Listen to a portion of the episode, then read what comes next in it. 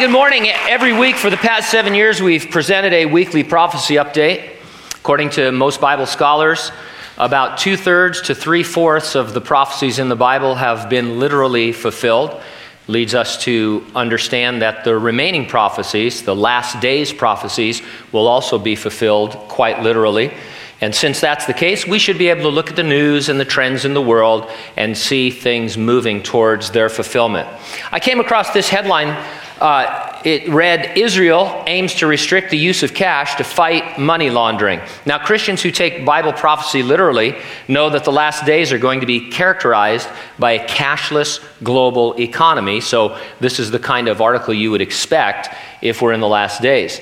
This Israeli proposal is a move in that direction, and Israel is not the only nation wanting to go cashless. Here are a few excerpts from the article. Cash transactions between businesses will be limited to 5,000 shekels, which is $1,400, under an Israeli government plan to fight money laundering and tax evasion.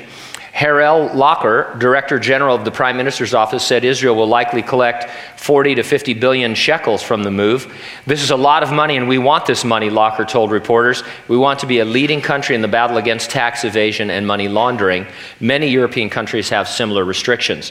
Scott Shay is the chairman of Signature Bank. He had this commentary uh, on CNBC back in December of 2013 about cashless societies.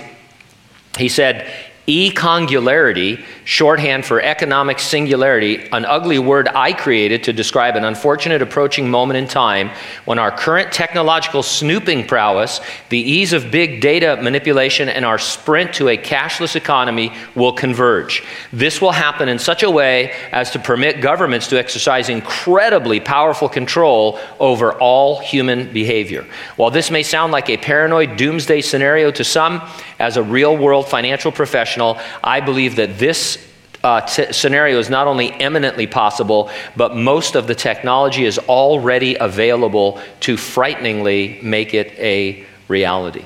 Now, I can't say how much of this we will see, we meaning Christians, because uh, we believe based on the teaching of Scripture, that Jesus Christ is coming imminently to resurrect the dead in Christ and rapture living believers to heaven. Uh, and much of uh, these end times prophecies will see their ultimate fulfillment in the Great Tribulation. Uh, when the Antichrist is on the scene, and we won't be here for any of that. But we should expect things to be trending in that direction, even though these prophecies are over 2,000 years old at a time when uh, there is no way anyone could have imagined the kind of technology uh, that we have today.